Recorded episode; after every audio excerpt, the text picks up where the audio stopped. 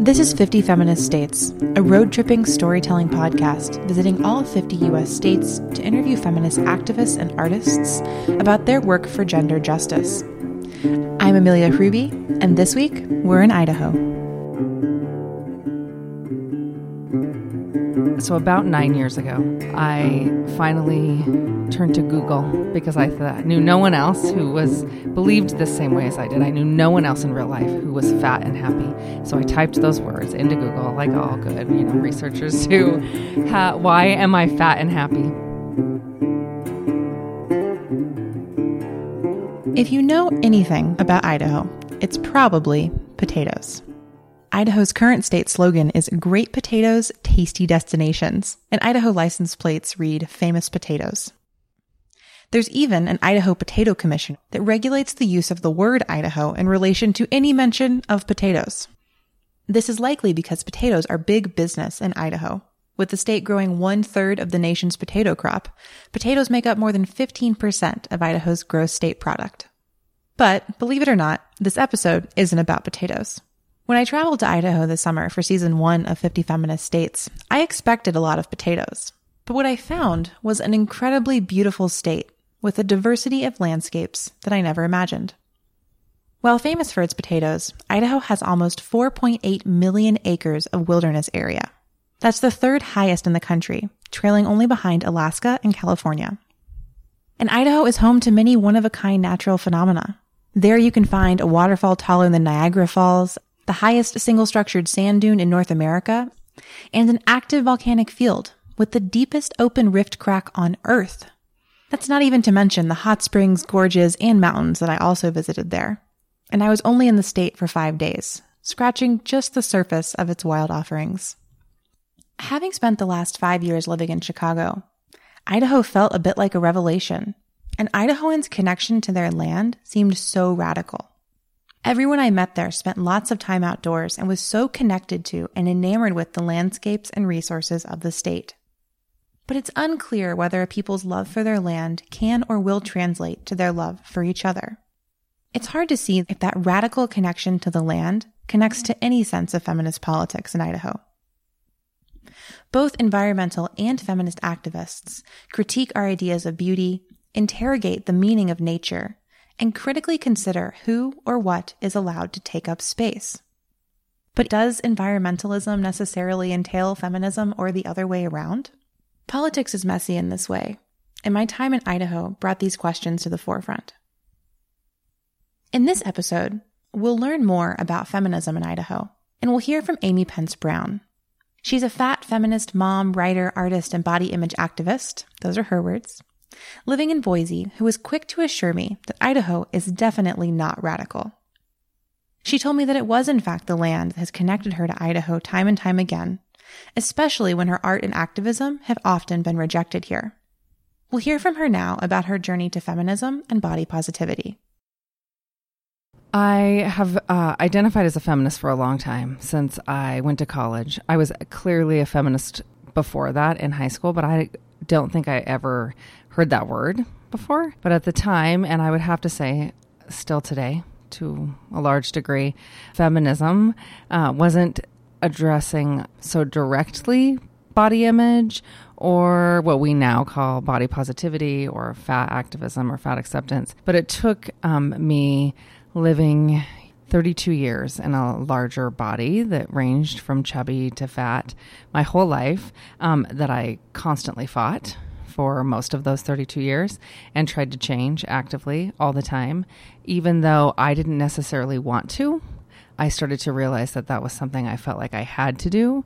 And what if I changed my mind and I didn't have to do that any longer because I didn't want to?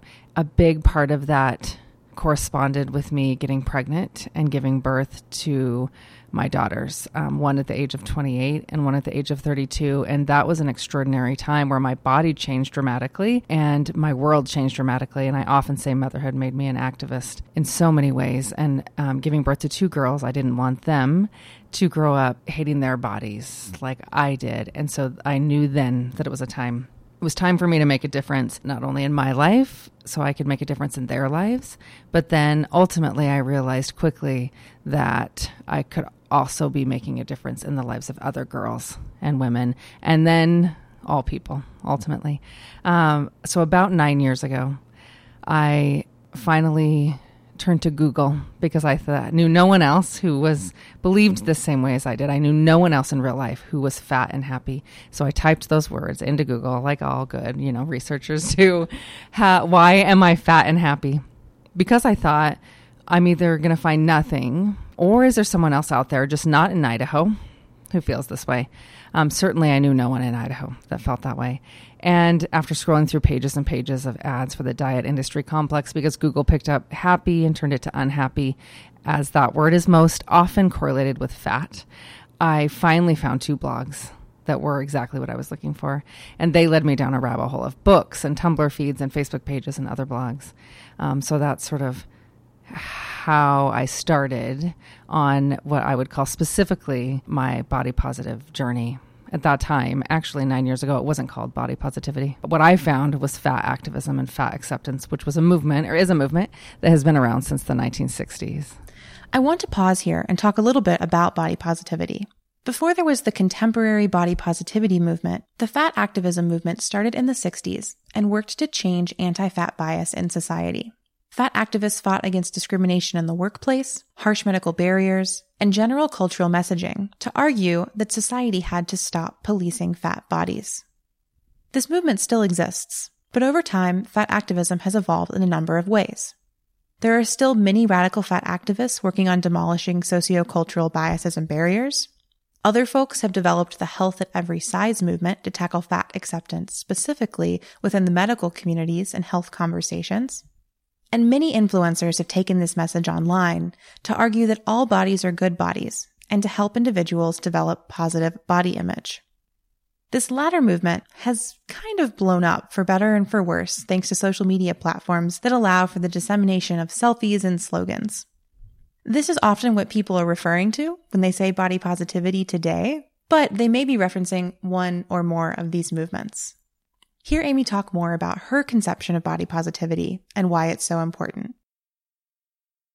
For years, fat activism, I mentioned, was started in this country in the 60s. So it's been around a long time, but it was not popular until it became the more palatable sort of body positivity in like the late 90s, early 2000s, which still was slow to take off, but now it's really popular. But I think body positivity is about so much more than your weight. It's about how the outward appearance of your body directly affects so many things about you. The color of your skin um, your gender your sexuality you know all of these these sort of things. Your ability or, or different ability you know disabilities sometimes people call them. Particularly locally i know a lot of feminists who are not body positive and who are not in, fans of my work and are not interested in fat acceptance. And a lot of that comes from a long long history in this country of dieting and consumer culture teaching us that we have these beauty ideals and these standards of bodies that we are expected to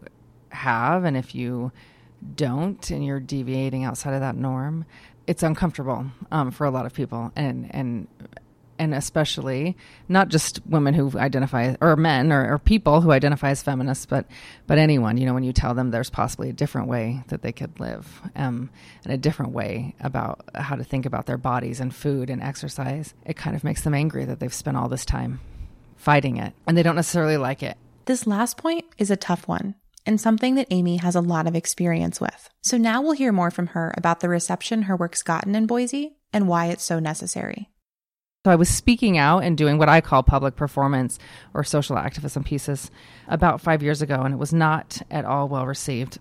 I was getting all of this harassment from people I knew in real life, and then, of course, trolls, including an awful Twitter troll here locally who was harassing me while I was speaking live on stage at a local event um, as well. And all of that corresponded with me having my very first miscarriage, which shook my body image and body positivity to its core. And I shut down all my social media for the summer to take a break for my heart and my mind and my body, and came back which as often is the case for me, louder and stronger, and decided I needed to create my own safe space on the internet to share these sort of radical feminist ideas about body positivity and um, fat acceptance and health at every size, and created the Boise RAD Fat Collective. RAD is short for radical as a Facebook group, and I invited um, a couple of people, the you know one friend and a few others who I thought might be open minded to this sort of idea to have a safe private space to share those links and news articles on Facebook and on social media. And then ultimately, there were about eight of us, and I was very, very selective. And we grew slowly and i'm i've been the sole admin the whole time. I am very very particular and careful about who i let in and i screen them carefully in order to keep it a safe space. And by the way you don't have to be fat or from boise but you do have to be radical and feminist and open-minded to be part of the group you don't have to be a woman either i called it boise only because that's where i'm located but the internet provides you with great community elsewhere. We started meeting up in real life as well, doing uh, in life in real life community small events like a chunky dunk that we call is what we call like getting together at the hot springs or a pool. I host a plus plus size clothing swap at my house every year as for the Boise Rad Fat Collective. We sometimes do activism things like participate in marches, civil rights marches, and I still was speaking out loudly. And in this gave me more power and more strength this group of people that i had behind the scenes sort of agreeing with me and cheering me on. And i kept speaking out on my facebook page and my and it was still showing up in my art and in public performance pieces i was doing. And then about two years later i did a stand in a market in a black bikini and a blindfold and that changed the course of of that group and my work in a lot of ways this is where we get to the part of the story where you might realize you've heard of Amy before. In 2015, Amy did a performance piece at a busy Boise market where she stood outside blindfolded in a bikini and asked people to draw hearts on her body if they'd ever felt self conscious or insecure. A video of this performance went viral online shortly after. Hear her tell the story of that day in her own words. I kept it top secret. I only told the Boise Rad Fat Collective and my husband that I was thinking about re- trying to recreate this stand um, in a blindfold and a black bikini based on the one that the Liberators International did um, with a sign at my feet that read, If you've ever suffered from a self esteem issue like me and believe all bodies are valuable, draw a heart on my body. And I had wa- washable markers in my hands and a blindfold the woman who did it for the Liberators, Jae West, is very thin and very young and was in a much more progressive city in London, I started thinking about it from a and and they did it from more of a, a, kindness sort of they do these public acts of kindness standpoint, and I was really wanted to recreate it from a radical fat feminist point of view, and thought how it might be received differently if a woman that was twice her age, you know, 40, um, and a mom twice her size, like 226 pounds, and in a really conservative place like Boise, what would happen? And I had had such awful rejection and pushback from people in Boise um, for years prior to that. That the Rad Fat Collective was f- afraid for my safety and afraid for my, you know, sanity and my heart. Um, my skin was was very thick then. It's even thicker now, and I was at peace with my body. I wasn't doing it for myself. I wasn't afraid about myself being harmed, and I had sensed a shift in the national climate around positive body image um, and and body acceptance and I was interested to see if that shift had made it to Boise yet. Boise's um, really conservative and a lot slower to change and a slower to sometimes adopt sort of radical ideas. I was expecting, fully expecting it to be hor- horrible, to be honest. I, that morning in the market, I was fully expecting people to say mean things to me or more likely not participate in my project, and I would be standing there alone for minutes that felt like hours um, or that people would call the police um, and turn me in, even though I knew what I was doing was not illegal. Um, and none of that happened. I was shocked. Right away, people were rushing at me, and the overwhelming sense of humanity and love and kindness that was literally emanating from my body out into the space, and everyone who was interacting with me, with I mean, within oh my gosh, like a hundred foot radius. And I, and that is, was not just my feeling, even though I, I could feel it and I couldn't see it, but it was literally what everyone who was there that day will tell you happened. And people of all genders and ages and nationalities and religions and abilities participated that day in the project. And cried, and I wasn't actually prepared for that. And it went what I like to call as Boise viral, which I think I had 30,000 views of that video in the very first day within 24 hours. And I was on the local news. And that was extraordinary. That made me changed my perception that one thing that so many, it resonated with so many people, not only who were there in the market, but who, or, but who saw it online. And they started sharing it, not only just sharing my blog post and the video, but in conjunction with their own stories of um, struggles with body image and and 20 different diets that they'd been on and they never they still never felt better about their bodies or or you know being um, made fun of when they were six years old by a family member for being chubby you know these really heartfelt stories that people were just opening up and my vulnerability was rubbing off on on everyone else and making them vulnerable too, and it was extraordinary. Um, and the and the fact then the news, you know, picked it up as a really powerful story. I was on, I think I was in the Idaho Statesman and the Boise Idaho NPR station, Boise State Public Radio, and um, live in studio at KTVB, one of our news channels, and they came to my house all within less than 24 hours after I dropped that blog post. After the video went viral, Amy's community was suddenly worldwide. The Boise Rad Fat Collective group on Facebook quickly grew up to 2,000 members, the cap that Amy keeps on the group to make sure it still feels intimate. But even as her work began to get national and international attention, she still maintained focus in Boise and began new programs for that community. And I am a teacher and an educator and a writer. And I know as a teen girl, I needed someone like me. I would it would have changed my life to see someone like me do what I do. And so I had so many requests for it that I finally considered it and did some research on camps, feminist camps, sort of body image camps, and I could find literally nothing geared specifically in this way towards teens or adults. Um, now there are more, um, but at the time, so I kind of made up my own curriculum and started Rad Camp, a body positive boot camp for feminist teens, girls, and uh, only open to 10 girls in Idaho, ages 13 to 15.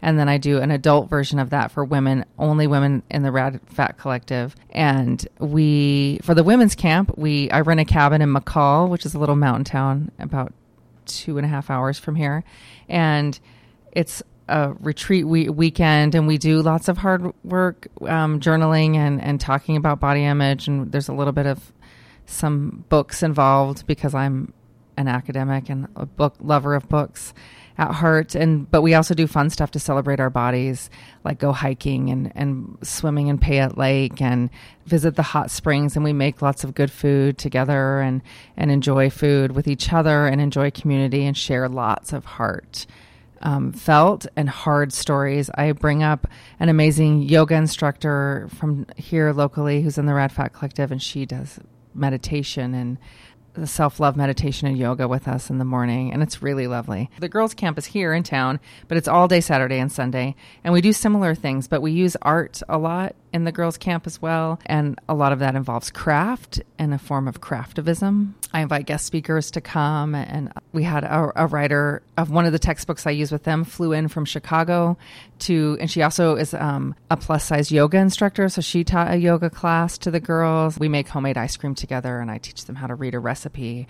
Um, and we plant seeds in dirt, and I teach them how to read a seed packet as part of sort of a, a healing pro, or not so much for young girls healing, but learning more about food because I think that that's a big problem in this country in general. Amy's statement that it would have changed her life to see someone like her as a teen girl definitely resonated with me and my teenage experience. And I was so excited to hear about all of the resources that her rad camps offered to teen girls and to women. I wanted to wrap up my conversation with Amy by hearing a little bit more about her relationship to Idaho and her feminism there. Because I think her experience as a feminist in Idaho and in the larger feminist community represents the lived experience of folks who find themselves, whether by choice, happenstance, or the force of political realities, calling a place home that doesn't necessarily welcome them. And I um, am born and raised in Idaho. I'm an Idahoan um, from birth. I did move away for um, many years, and then by chance, moved back to Idaho. My husband's also from Idaho. We moved here 12 years ago now, after living in two very liberal, progressive states, Oregon and Minnesota. And it was shocking. It was, you know, I, even though I, I, was born and raised here, so I was familiar with the conservative nature of it. It was hard coming back um, to how conservative it really is, and then I got schooled in that when I started speaking out about positive body positivity and fat acceptance, um, and mean things are flung at me all the time now, and a lot of them are actually from people who live here in Idaho. Lots of men and women and and people of all genders, I guess, that live here who harass me on the regular on the internet. But I think to me, you cannot be body positive without being a feminist, and you cannot be a feminist without being body positive. And I know this is a radical stance, and I know um, it's it upset a lot of people, and it upsets a lot of people still when I say that. But I firmly believe that. Um, I truly believe that they go hand in hand, and you cannot be one without the other. And so I'm all about making space for myself in movements or in in movements or, or anywhere really in which I'm I know the history and I know the background and I know the tenants and I know I belong there and I know that um, it's being misinterpreted. So I'm not willing to let that go. So I and I, I think they're so powerful and I think it will do nothing but make both movements even more powerful and more palatable really to people if they um, realize how integrated they are and that you can't um, have one without the other. And it's complicated because we all do things. Like I am call myself a feminist and I do things that are not feminist you know but recognizing that is the key i think. I, I, just had this conversation this weekend at rad camp. As a matter of fact we were talking about makeup and makeup being a complicated relationship with makeup um, in terms of body positivity and feminism. And you know the fact that one of the rad campers was saying like i wear makeup and i feel anti-feminist. I feel like i'm not a feminist. And i'm like no i don't really think that's the case. It's more about analyzing like why do I wear this makeup and understanding the history of makeup and the purpose of makeup and where it comes from and that you can still wear makeup like I do. I don't wear a lot of makeup, but I like it. But I would never say um, makeup is feminist because I'm wearing, I like to wear makeup and I'm a feminist. I can be a feminist and wear makeup, as is and, I think the important part is just realizing that and like analyzing, like critically thinking, like, hmm, why do I wear this makeup? Same with body positivity. You know, am I wearing this makeup because it makes me feel good, because I like it, because I think it makes me look m- more socially acceptable to other people, or it makes me look more professional, or I think other people that's what women are supposed to do, quote unquote. You know, so it's so complicated, but I think it's important to think about all of these things. This commitment to critical thinking and self reflection is one that I've often come back to in my own feminist politics. There's a lot of pressure to do everything right when you take up a countercultural position, but so much of that just falls back on knowing why we do the things we do, unpacking and realigning those motivations and actions. This sort of critical thinking is, I think, the challenge of a state like Idaho. And while this one interview only scratches at the surface of that challenge, I think we see here critical questions for the state like, how do we value a state that loves its natural environment while also critiquing how it doesn't always love its people, or at least not all of them equally? How do we appreciate the bodies that populate Idaho's wilderness while also recognizing how those bodies are judged, discriminated against, and policed? And although I didn't take this up in this episode, in Idaho, we also have the question of how do we see a state's breathtaking vistas and its right wing extremism in the same landscape? Northern Idaho poses this challenge as well. If you're interested in Amy's work, I'll link to her viral video and a number of her essays in the show notes. You can find those at 50feministstates.com slash podcast. Otherwise, next episode, we'll take some of these critical questions east and travel to Montana. Until then, I'll see you on the road.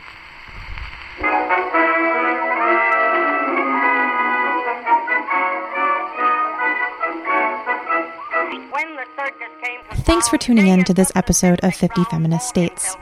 You can follow 50 Feminist States to stay updated on episodes and road trip happenings on Instagram at 50 Feminist States. That's F I F T Y Feminist States. Our opening music is by Lobo Loco, and this wonderfully sexist song that you're listening to on our way out is a recording by Billy Murray from 1916. Special thanks go out to Amy for meeting with me and sharing her insight into Idaho's feminist landscape. I also have to thank the hundred or so Kickstarter backers who made funding this season possible. Until next time, Wild Ones, we'll see you on the road.